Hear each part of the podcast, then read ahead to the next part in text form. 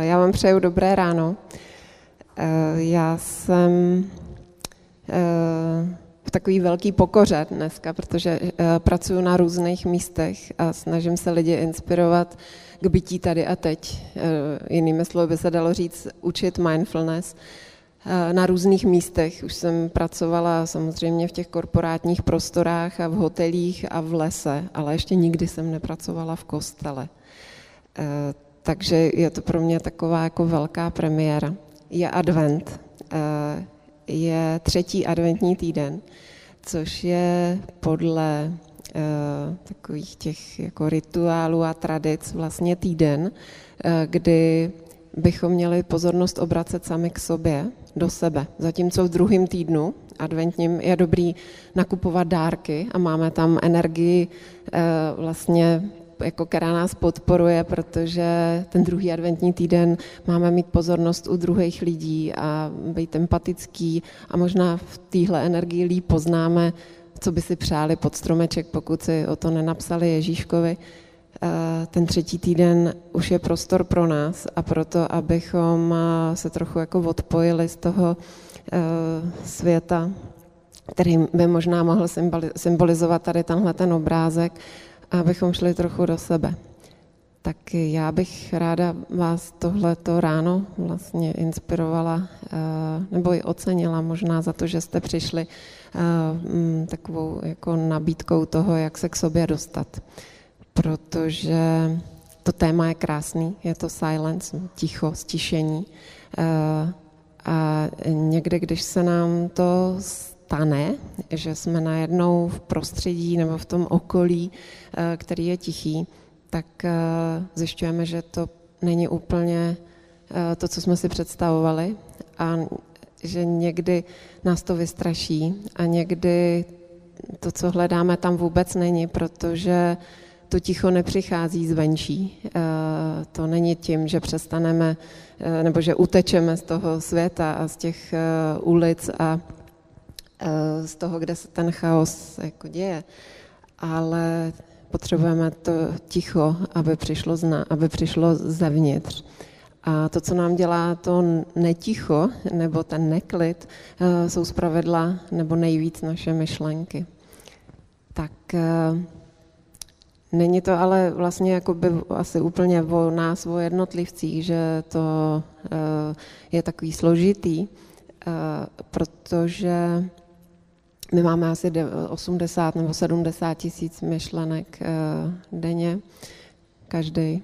To je chaos. To je vlastně 1,2 vteřiny jedna myšlenka, kdyby se to mělo takhle jakoby poměřit. A samozřejmě ne o všech víme. A já vám dneska zkusím nějak nabídnout, jak s tímhletím kvantem těch myšlenek zacházet i v tom prostředí, který může být jako velmi, velmi náročný. My vlastně žijeme ve světě, nebo svět se proměnil za posledních asi 30 let tím, že ta platforma, na který fungujeme, je internet, tak se svět zesíťoval. A to znamená, že přišly nějaké nové jako kvality, že třeba tok informací není úplně lineární ale informace přicházejí 24 hodin denně, ať jsme kde jsme. To smazalo hranici mezi prací a ostatním a tím nepracovním životem. Fungujeme v mnoha rolích a tím, že vlastně jsme neustále dostupní, tak je, je těžký vlastně soustředit se zrovna na tu roli, takže když jsme v práci, tak ale taky jsme třeba rodiče nebo jsme partneři a řešíme nějaké soukromé věci. Když jsme doma, tak ale tím, že jsme dostupní a chtěli bychom být tím rodičem a poslouchat svoje děti, co nám říkají, ale stále vlastně jsme nějak v kontaktu a proudí informace z toho pracovního, z té naší pracovní role tak je to takový jako trochu chaos. A v biznesu se to pojmenovalo zkratkou VUCA. Možná jste se s tím setkali. Ty charakteristiky jsou, že vlastně je to takový jako těkavý, je to strašně složitý, je, je to jako nejistý, takže když v jeden moment uděláme rozhodnutí, na základě informací, které v tu chvíli máme, tak možná za pět minut dostaneme úplně jiné informace a už bychom se rozhodovali úplně jinak. A nikdy bychom neudělali to rozhodnutí, který předtím. A tohle to se stává takovou jako normou, takovým normálem vlastně. Bohužel za těch 30 let, co se takhle dramaticky mění svět, v kterém fungujeme, tak se ne, nějak nedovyvinul nebo nevyvíjí v tomhletom tempu a v souladu náš mozek. Ta schopnost našeho mozku fungovat v takovémhle prostředí jako úplně, úplně nestíhá to tempo. No a to je to, co nám dělá ten neklid, co nám dělá stres a na co my se vlastně jako někdy velice obtížně adaptujeme a může nám to dělat neklidný spánek a může nám to dělat různý psychosomatický potíže, pokud to trvá dlouho a pokud eh, vlastně mm, jako nemáme nějaký nástroj, eh, jak se s tím popasovat, jak tomu zaujmout možná malinko jiný postoj. Takže to potom to uh, může vypadat takhle ne, tohle by bylo to ticho. Vypadá to tak, že jsme zkrátka stále a stále jakoby uh, zapojený nebo napojený taky. Možná jste se setkali s pojmem paid reality, uh, což je vlastně, jsme stále v tlaku, jsme stále on, jsme v informačním přetlaku a jsme stále jakoby vyrušovaní. No a potom ta, to, co bychom možná jako chtěli, ale neumíme to, je to, že když si řekneme, teďka vlastně chci vypnout a nechci tam mít eh, to všechno, tak eh, to najednou vlastně jak jako neumíme a nejde to. A možná bychom chvíli rádi zažili tu situaci, eh, když jsme v parku, tak být v parku a nebejt hlavou někde jinde, tak jak to tam má ten pán. Možná bychom rádi někde byli tím psem ale bohužel neexistuje žádný tlačítko, kterým to vypneme a řekneme, teď jsem tady a chci být tady. A můžete si to vyzkoušet. Vlastně podívejte se, kde je teďka vaše mysl. Jo, kde je teďka vaše pozornost. Jestli jste tady, anebo jestli třeba to, co ještě dneska musíte stihnout, eh, vám tam nějak vstupuje a vlastně odvádí vás od toho uh, si to tady užít, když už jste přišli. Protože váš život se děje teď a tady to, když budu myslet na to, že až odsud odejdu, co musím ještě všechno jako udělat, tak v podstatě žiju v nějaký fikci. A uh, my žijeme v té fikci, bohužel, v minulosti nebo v budoucnosti valnou většinu, uh, nebo valnou, velkou většinu. Mindfulness je vědecká disciplína, takže za posledních uh, 40 let se na ní udělalo strašně moc výzkumů vědeckých, seriózních i populárních takových populistických.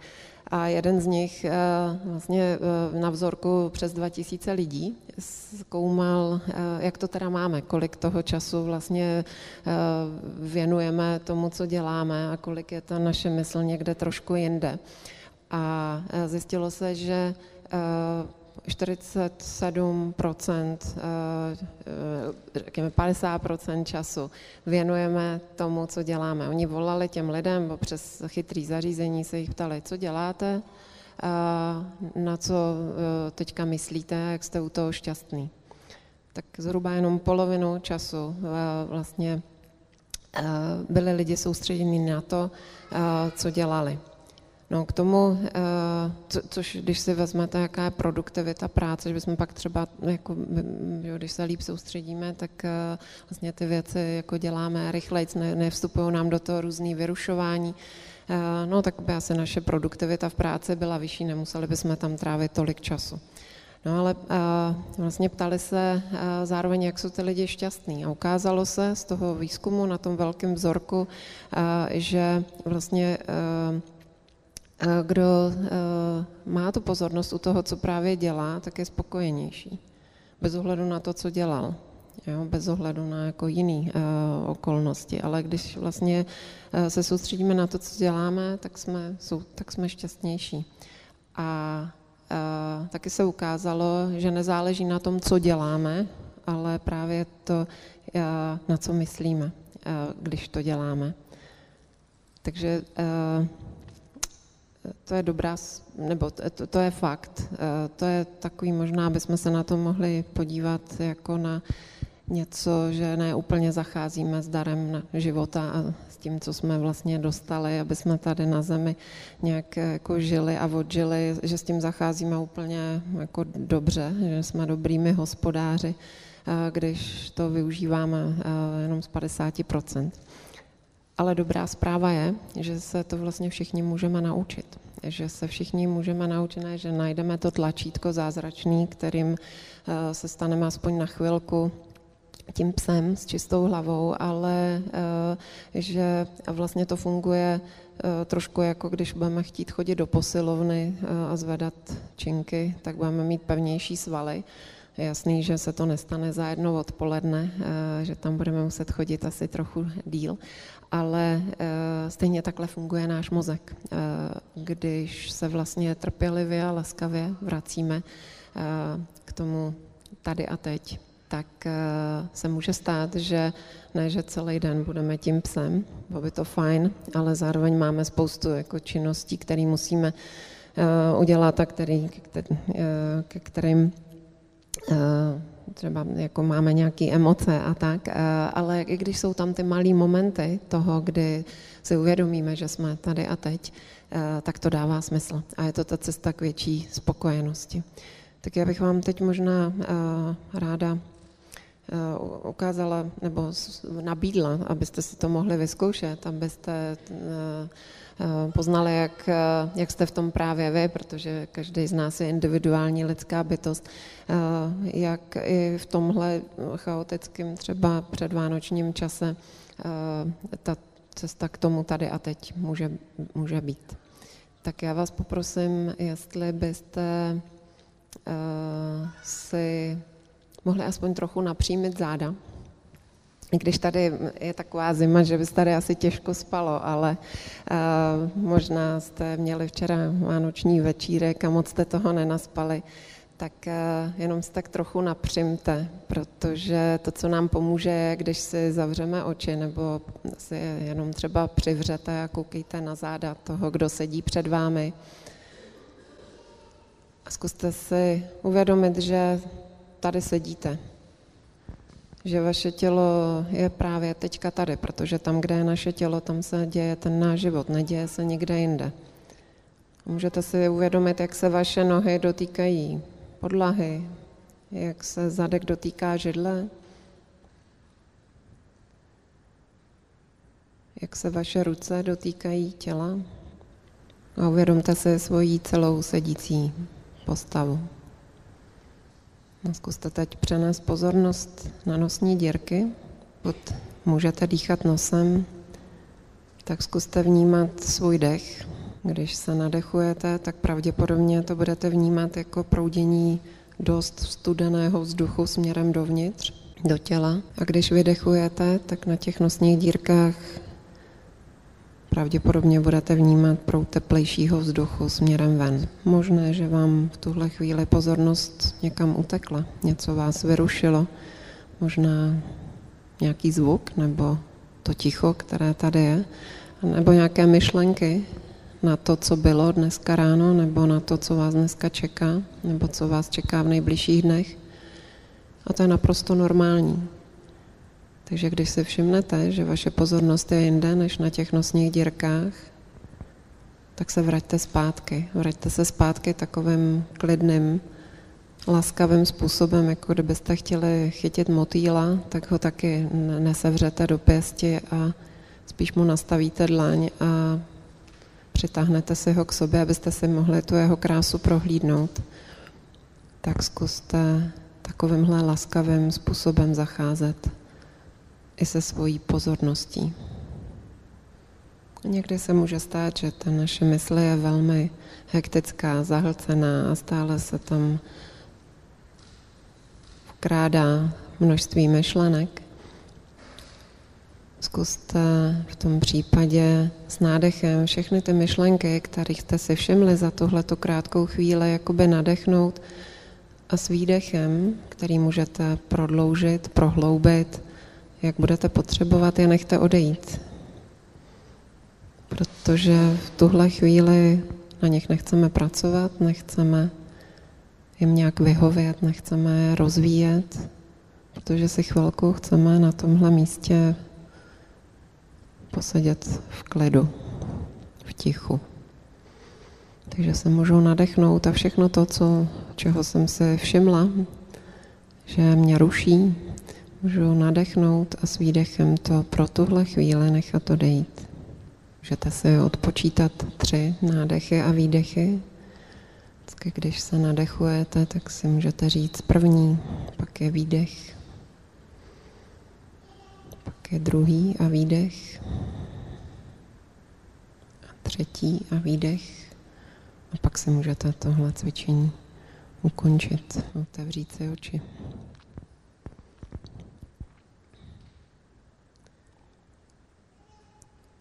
Tak já vám děkuji za, za důvěru, za odvahu zavřít oči. Určitě jste si všimli toho, že se tady stal ten klid a ticho okolo nás.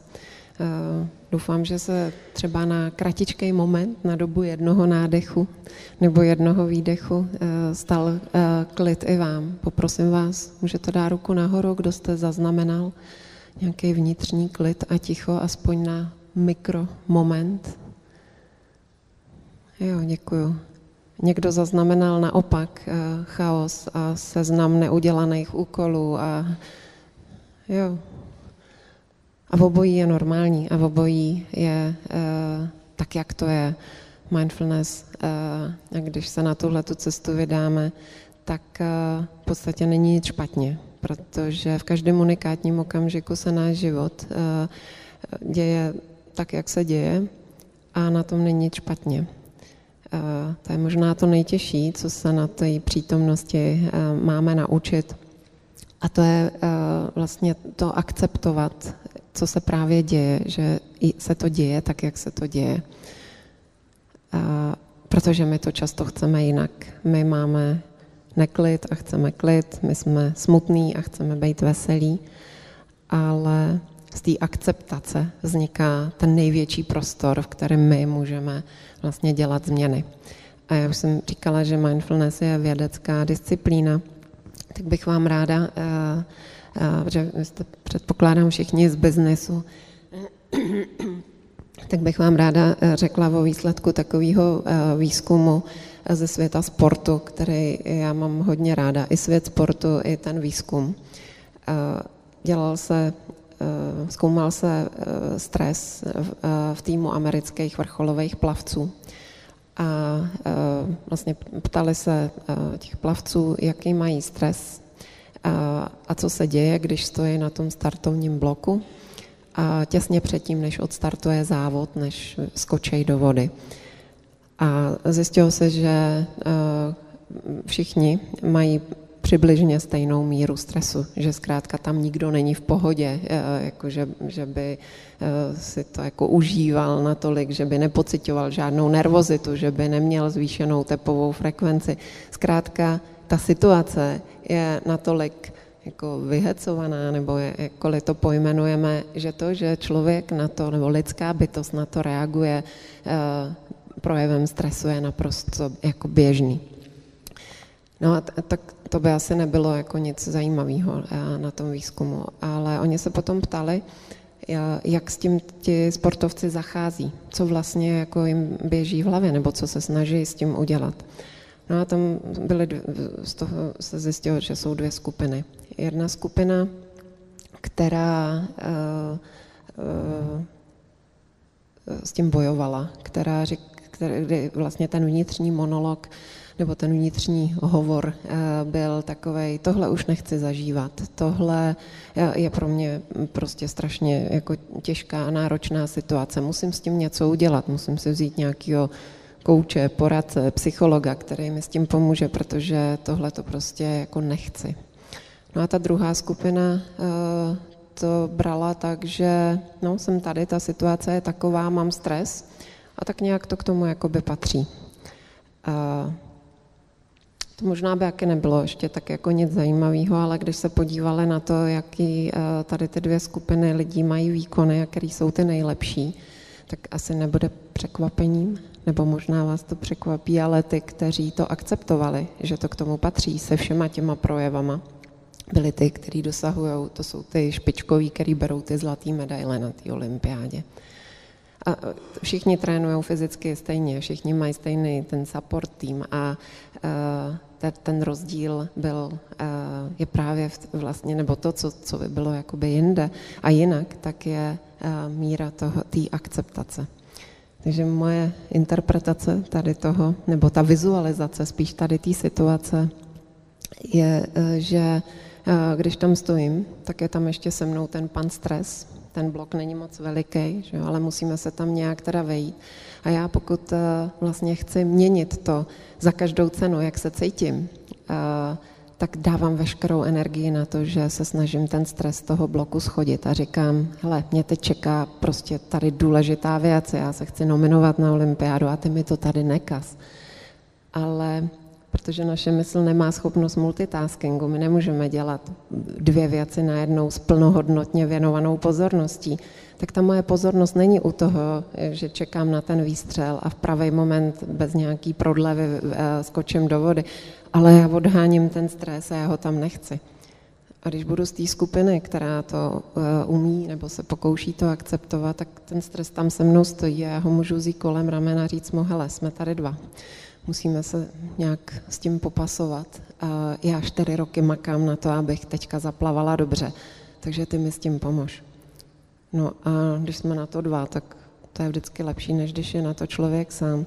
Takže prostě akceptuju to, že tam takhle jsme, takhle musíme se tam vejít, prostoru tam moc není, ale vlastně jdeme stejným směrem, takže ta síla, kterou potom mám na to plavání, je větší. Tak uh, tohle je to, co nás učí mindfulness. A to kratičké cvičení, které jsme si teďka udělali, je vlastně cesta k tomu, byť se to zdá jako možná úplně nesouvisející, tak to, že jste si dovolili teďka pár minut nereagovat na myšlenky, které vám tam vstupovaly. Jo, možná jste tam měli něco, tohle musím udělat, ale přesto jste se nezvedli a neodešli z kostela a nešli jste to dělat. Protože by to bylo třeba blbý, jo, nebo by to rušilo, to je jedno ale eh, vy jste vlastně akceptovali to, že tam ta myšlenka je a možná se vám podařilo se zase vrátit k tomu dechu. A pak tam znova přišla a byla ještě urputnější a ještě víc vás jako se snažila dostat jako k tomu, abyste o ní začali přemýšlet nebo vytáhli mobil a začali to řešit. No a vy jste to neudělali. A tohle je to, co vlastně nám dává tu cestu eh, k tomu, aby jsme víc byli tady a teď, a k tomu, abychom eh, vlastně akceptovali, co se právě v tu chvíli našeho života děje. Možná vám běží hlavou, že to je jako pasivní, že, že jako budu akceptovat, kde jsem, co jsem, jak se cítím. To, ne, to, to pasivní umíme dobře. To je ta rezignace, to je to, že prostě mi to bere energii to, že třeba necháváme mysl, aby byla taková jako bloumavá, jo, nebo se tomu taky říká, jako, že koukání do blba, eh, když necháme tu mysl a pozornost vlastně úplně takhle volně, tak bohužel, a to je z nějakého evolučního nastavení naší mysli, eh, spíš sklouzne k tomu, co je pro nás náročný, co je pro nás ohrožující a co, eh, nebo co řešíme. Je spíš nějaká starost, než že by sama ta mysl sklouzla k něčemu, co je jako hezký a, a co nás těší. Takže to, že my se dovolujeme být v kontaktu s tím, vědět, co tam je, možná jste si teďka uvědomili nějaké myšlenky, eh, eh, když jsme vlastně jim dali ten prostor, tak jsme v tom naopak velmi aktivními hráči svýho života.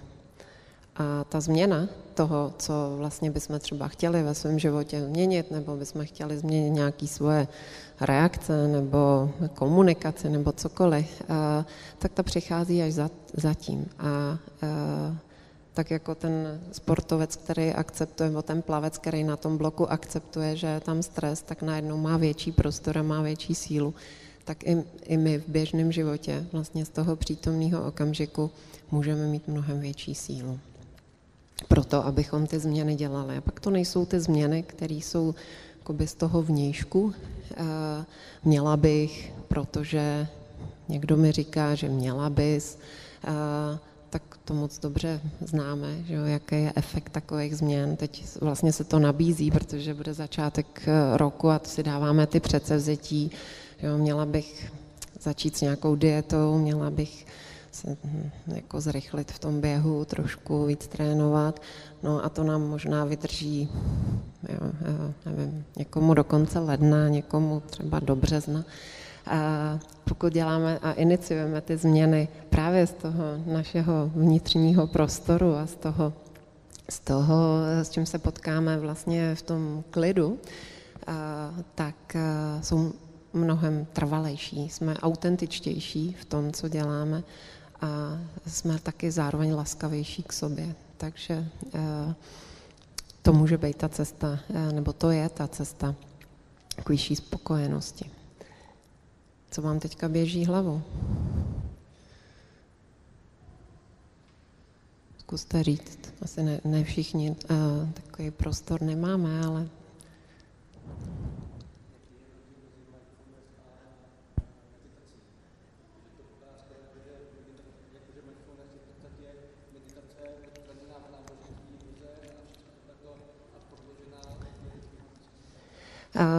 Jo, e, částečně je to pravda. Mindfulness je vlastně takový, jako, řekněme, novo, novodobě asi jakoby de, definovaná e, buddhistická psychologie, nebo kořeny jsou buddhistické psychologii, ale meditace je vlastně to, že si vybereme jakýkoliv předmět a na něj ukotvujeme pozornost. Já tady zrovna jako takový jeden mám. Když si řeknu, že teď minutu budu koukat na to jabko, tak vlastně medituju, jo, soustředím tu pozornost.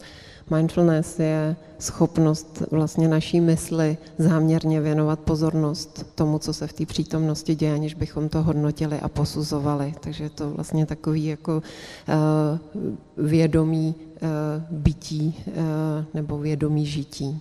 Jo? A meditace je vlastně nástroj, jak se k tomu dostat, nebo sou, součástí cesty. Mhm.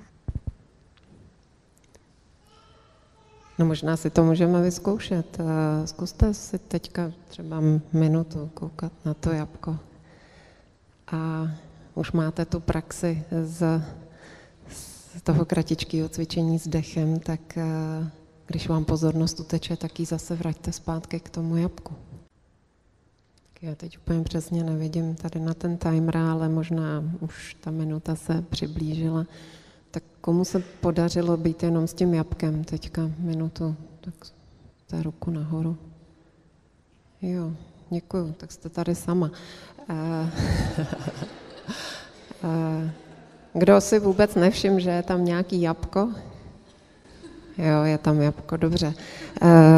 Ale nikdo nemá žádnou patologii. Jo? Takhle se prostě chová naše mysl. A pokud se vám podařilo aspoň na chvíli toho jabka si všimnout a pak se k němu zase vrátit, když ta pozornost utekla, tak jste vlastně si udělali takovou jako smysluplnou pauzu a pro, naši, pro vaši mysl. Uh, je to, já tady mám, co Vánoce, tak já tady mám uh, sněžítko, uh, když naše mysl přemýšlí, organizuje, vytváříme všechny ty dokonalé scénáře, jak to teď o těch Vánocích jako bude, eh, jak to všechno jako máme, jo, máme pod kontrolou, tak vlastně, nebo vzpomínáme, jaký to bylo v loni a čeho se musíme vyvarovat letos, aby to bylo lepší, tak vlastně tím tře- sněžítkem stále třeseme. To je to, kde ta mysl pracuje. No a vy to asi nevidíte, možná tady na, jako v prvních řadách, že je to dost neprůhledný, je to nepřehledný, v tomhle jako nic, nic moc nevidím. No jak to mám zastavit? No nemá to žádný tlačítko, kterým to vypnu, jo, ale to, co my jsme teďka udělali, eh, nebo když jsme se eh, dotkli a vraceli k tomu dechu, tak jsme vlastně na malou chvíli udělali tohle. No a vidíte, že už si to sedá, jo, ono se to za chvíli třeba jako takhle zvíří a zase tam nějaká myšlenka vstoupí, ale že teď je to přehlednější, teď je to trošku průhlednější. V tomhle můžeme vidět něco, co za běžného chaosu v té hlavě a toho hluku vlastně nejsme schopní vidět. No a to zastavení je to, co jsme teď udělali, když jsme meditovali na jabko, když jsme dali pozornost tomu jabku.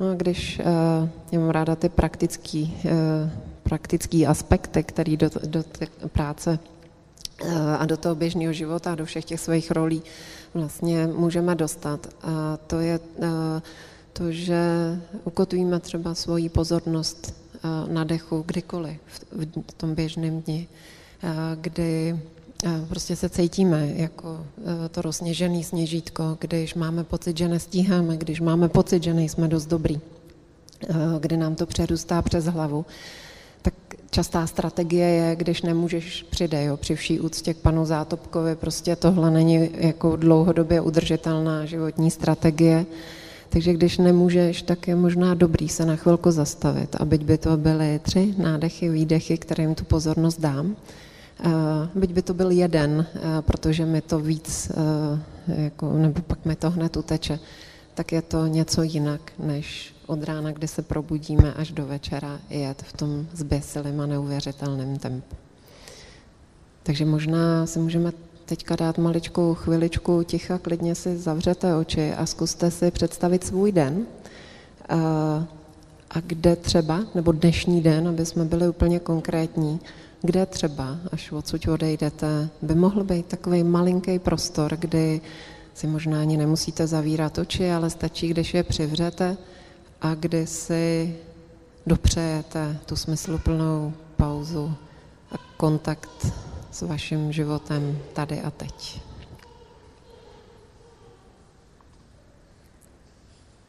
No, myslím, že umíme dobře ty to-do listy, tak si to klidně představte jako jeden task z toho dnešního to-do listu. Čím konkrétnější bude, tím spíš se vám podaří. A čím víc jich bude, tím možná větší spokojenost z dnešního. Tak jestli máte představu, tak si zase můžete otevřít oči Skoro se mi zdá, že se vám ani zpátky nechce. tak protože náš čas už se nachýlil, tak eh, já dám asi prostor pro uh, otázky, pokud jsou.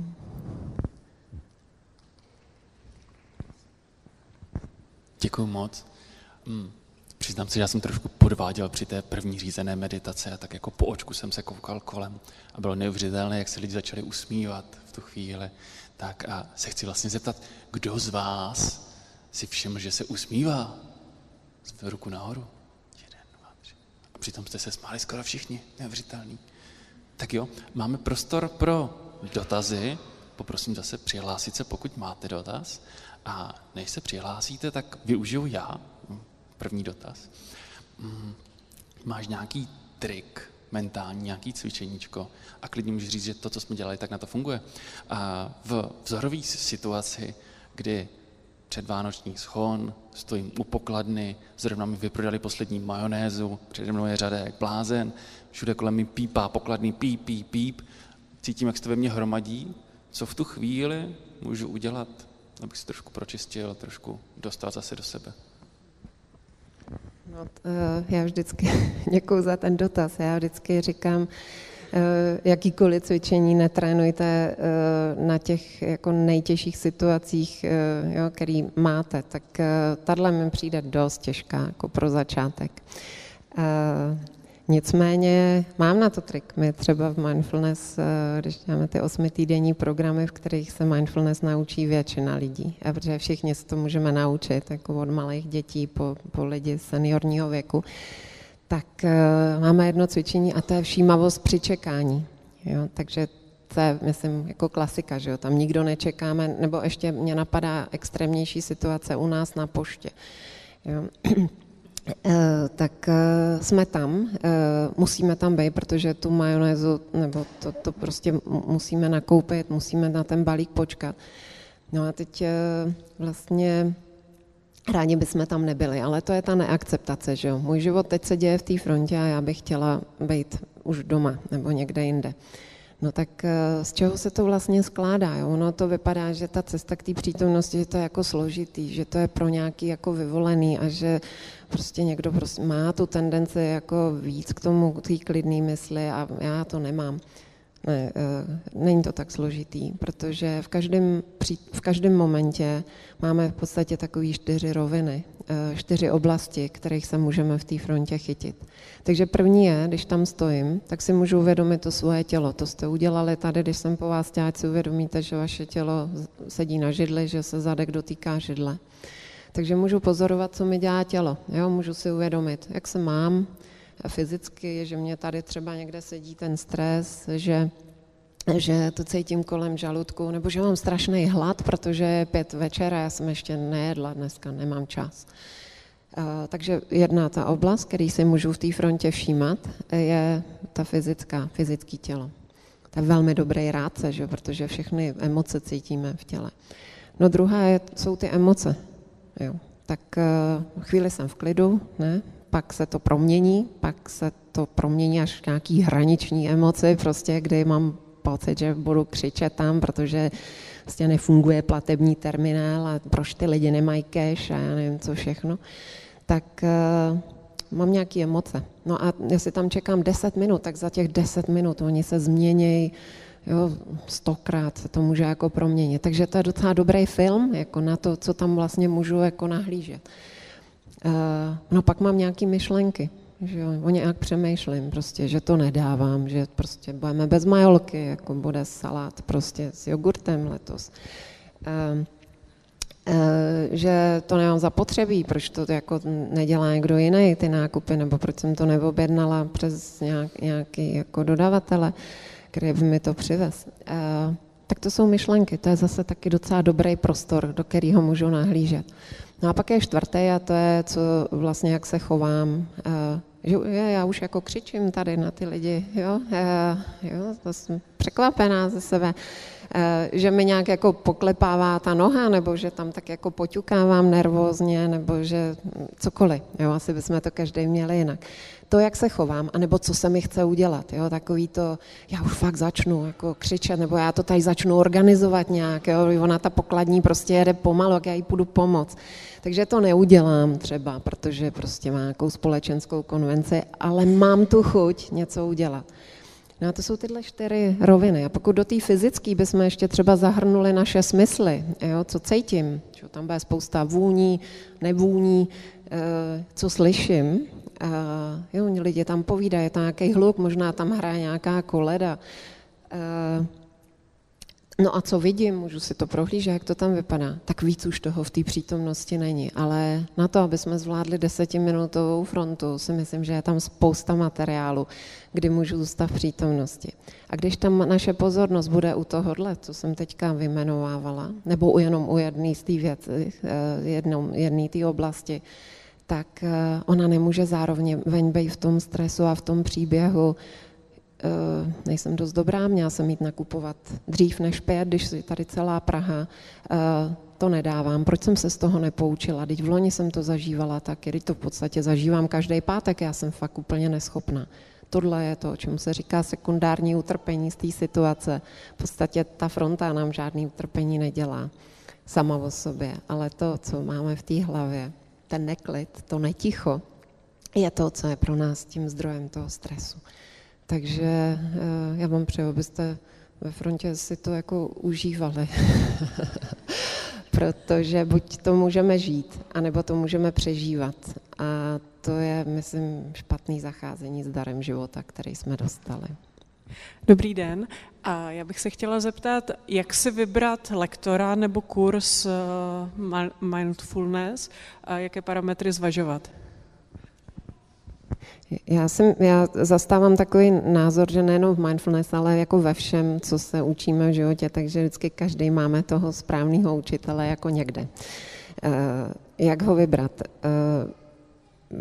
Uh, já si myslím, že je dobrý vlastně nějak jako Eh, dát na svoji intuici a zeptat se, co mě vlastně jakoby láká, protože eh, co, nejvíc jakoby potřebuju nebo k čemu mě ta mindfulness měla vlastně v životě pomoct. a, a podle toho asi jako vybírat, protože každý, mindfulness není jenom o té technice, ono to tak jako vypadá, že je spousta internetových kurzů nebo někde na YouTube si to stáhnete zdarma, ale eh, protože vlastně, když tu mindfulness praktikujeme, tak většina z nás, když se k tomu dostaneme, děláme něco, co jsme v životě nedělali do té doby. Takže samozřejmě se můžeme setkat s tím, s čím jsme se v životě nesetkali. Jo? Že najednou prostě ta mysl něco jako vymýšlí a, a my nevíme. Eh, eh, no a na to je vlastně jako dobrý mít lektora, který třeba má tu zkušenost zrovna s, jakoby s tím, co, co já, eh, jo, někdo to chce jako rozvojový program, tak pak je asi dobrý si vybrat lektora, který prostě to tak jako by má v té lehkosti a v té energii toho, že se rozvíjím, ale mnohdy jdeme eh, z důvodu, že nám třeba doporučil lékař jako nějakou jako do, doplňkovou, jo, jako ne terapii, ale program prostě terapii, kterou máme, nebo špatně spíme, nebo eh, se prostě neumíme přes tu zahlcenou mysl rozhodovat dobře. Víme, že spousta rozhodnutí, které jsme v životě udělali, jsou prostě pro nás jako špatný. Tak eh, je vlastně asi jako dobrý se tak jako dívat na to, čím ten lektor prošel. Eh, možná bych řekla, jako třeba kolik mu je, jo, a jestli je to pro mě třeba jako by nějaká jako zdroj nějakým, jako, je to zajímavé, že bych se od takového člověka chtěla učit, protože ty techniky se můžu naučit jako téměř všude, ale abychom s tou mindfulness, abychom ji integrovali, ať už jako technicky do toho života, nebo se to může stát jako naší životní filozofií, tak eh, k tomu potřebujeme vlastně tu, tu důvěru a tu, tu motivaci, nebo tu podporu té své motivace. A to si myslím, že jako právě udělá to, že máme to, toho lektora, kterýmu důvěřujeme, který je nám nějak sympatický, eh, který třeba má tu zkušenost, pokud jsme rodiče a ten lektor jako je taky rodič, tak vlastně může hodně mluvit z té své praxe, eh, z té své praktické praxe a potom je to, myslím si, cesta, která nám pomůže tu mindfulness do života dostat. Eh, já jsem se chtěl zeptat na, na hudbu. Určitě spoustu lidí tady poslouchá hudbu a tak dále, která jim pomáhá uh, nějakým způsobem se odprostit od těch hluků z vnějšího světa, ale zároveň asi existují nějaký jakože hudba, šum moře a tak dále, tak jestli je to v rámci i toho mindfulness nějaká cesta? Eh, samozřejmě my, když eh, posloucháme příjemnou muziku nebo nějakou relaxační hudbu, tak nás to vede k tomu, že je nám vlastně jako dobře, že se můžeme třeba uvolnit a pomůže nám to v ten moment. Eh, je to trochu něco, funguje to a zaplať pámbu, pokud tomu máme důvěru a, zvykli jsme si třeba takhle pracovat, je to trochu něco jiného, než když kultivujeme mindfulness. Uh, protože uh, když zrovna se jako necítím dobře, mám nějakou emoci, třeba strachu nebo prostě nějaký obavy, tak je mám, prostě mám je. Teď a tady se tak cítím a pustím si relaxační muziku a ono mě to odvede, budu mít nějakou vzpomínku, prostě když jsem byla u moře, jo, kdy mi bylo dobře, kdy jsem byla na dovolený a vše, můj svět byl jako hezký. A, takže v tu chvíli já jsem příjem, jakoby v příjemné emoci, ale, nebo v příjemné situaci, v příjemné nějaký vizualizaci toho, kam mě ta muzika dovede.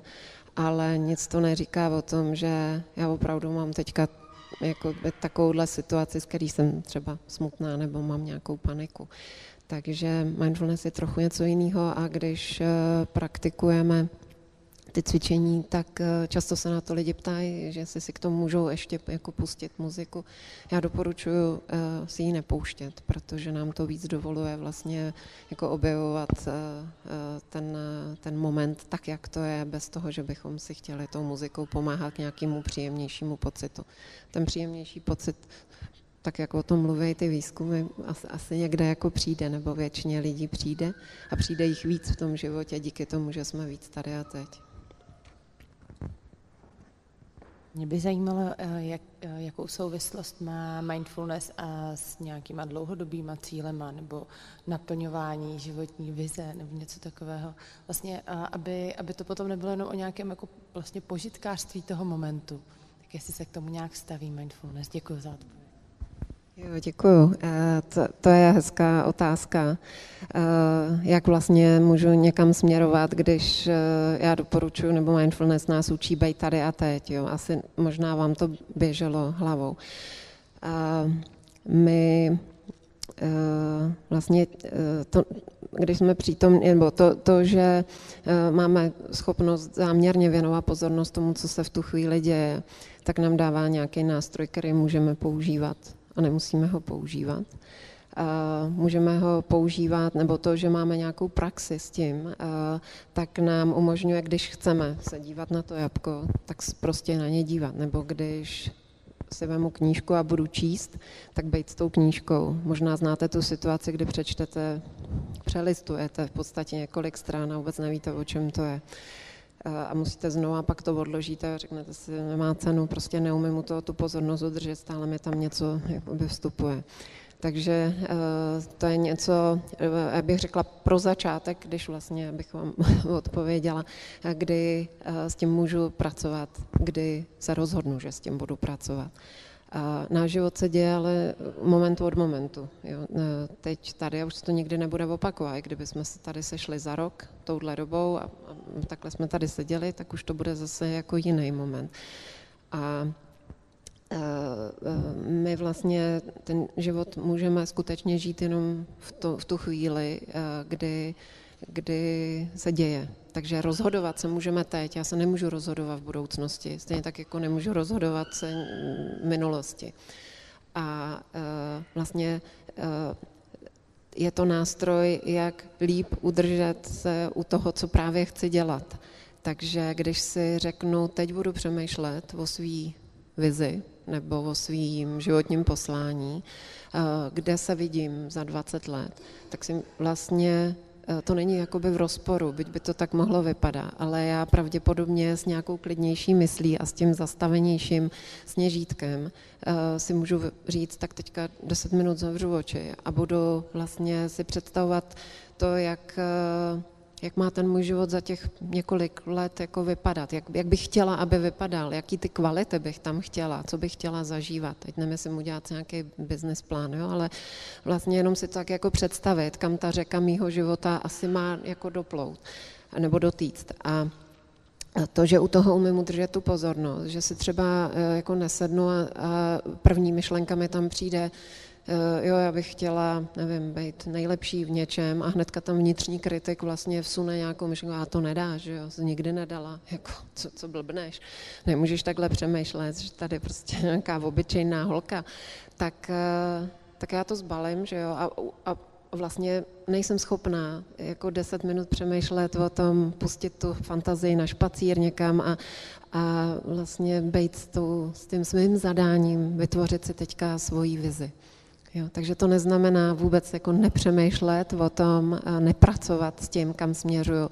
Naopak vlastně s tím pracovat mnohem vědomějc a třeba si všímat, jaký faktory mě omezují, jo, jestli je to vnitřní kritik, jestli to nějaká moje minulá zkušenost, že se mi něco nepovedlo a teď už se toho bojím a nechci zažít další zklamání, tak vlastně víc si všímat toho. Umožní mi to víc si všímat, co do toho vstupuje a možná opakovaně vlastně se k tomu můžu vracet a a ta vize bude jasnější a nic mě z ní neodvede, protože si říkám, jo, to je ten vnitřní kritik, který už zase tady říká, hele, nejsi dost dobrá.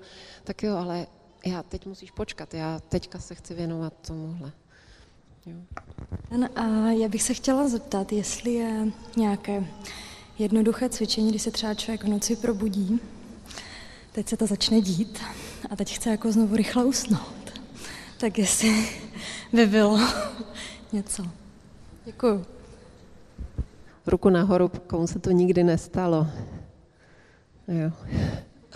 Tak eh, eh, máme různé strategie že jo, tady v eh, téhle situaci. Vstaneme, jdeme vyžírat ledničku, nebo si rozsvítíme a čteme, nebo jdeme koukat na televizi, aby jsme odvedli pozornost od toho, že je to blbý, že máme vlastně velkou obavu a strach z toho, že nemůžeme spát a že pardon, jak budeme ráno vypadat, když nás čeká něco důležitého a my tady teďka takhle dvě hodiny už se převalujeme a nespíme.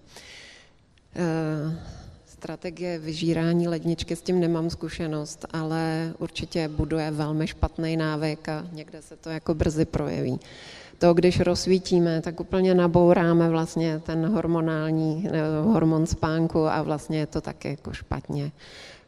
Co uděláme a proč to děláme, je, že se nemusíme trápit tím, že nemůžeme spát. Tak prostě čteme nebo něco jiného děláme. Takže strategie, která v tu chvíli nám pomůže od nepříjemného pocitu, ale rozhodně dlouhodobě nám nepomůže k tomu, aby jsme, k tomu, aby jsme vlastně spali, spali dobře nebo byli ve své kondici potom v průběhu dne. Takže my ležíme v té posteli, jsme tam, tam se děje ten náš život, je půl čtvrtý, všichni spí, jenom já nespím. A máme tam to tělo, že jo. Zase to, když tělo leží v posteli, tak náš život se děje v té posteli. No a máme cvičení mindfulness, učí se na druhý lekci, jmenuje se uh, body scan, nebo pozornost k tělu, kde vlastně my můžeme takovým jako laskavým způsobem si uvědomovat jednotlivé části našeho těla. To, že ležím, jak je, jaký to je, že je tam nějaký tlak, nějaký teplo, tam, kde se to tělo dotýká postele, Eh, že možná, když tak jako pomalu, jako skenerem projedete jednotlivé části těla bez toho hodnocení a posuzování, protože pak zjistíme, že nás něco bolí, nebo jo, a už to zase může být důvod, že nás ta mysl někam od, odvede, tak jenom tak si vlastně uvědomovat, že to tělo tam uh, leží. Je vlastně zakladatel, nebo takový mindfulness guru, uh, doktor Kabádzin, eh, to je profesor na univerzitě v Massachusetts, eh, který mu asi přes 70 let, tak říká, když nemůžu noci spát, tak buď vstanu a jdu psát přednášky, anebo dovolím spánku, aby přišel. Takže moje praxe na tuhle situaci je určitě otevřít eh, v představě dveře do ložnice a dovolit spánku aby eh, přišel, protože to, co nám neumožňuje spát, je hlavně ten tlak, který na sebe vytváříme. Eh, musím spát, eh, protože prostě potřebuju spát. A to je to, co, to není ta akceptace, to není to, že jak se mluvá o těch plavcích, prostě akceptuju, že nespím. Takže když to dovolím tomu spánku, jak on to třeba snáš zařídí, než to umím v tu chvíli zařídit já. A pokud chcete, tak mi napište, já vám to audio pošlu a můžete to hnedka vyzkoušet. Já mám ty otázky dvě, aby toho nebylo málo. Mě by zajímalo, jak jste se k mindfulness dostala. Co byl takový ten první aha moment, nebo ten impuls? A pak z úplně jiného ranku. Mindfulness v poslední době bývá poměrně trendy ve firmách, zejména ve velkých korporacích. Možná ještě netolik v Česku, ale minimálně třeba v Americe je už to velký trend.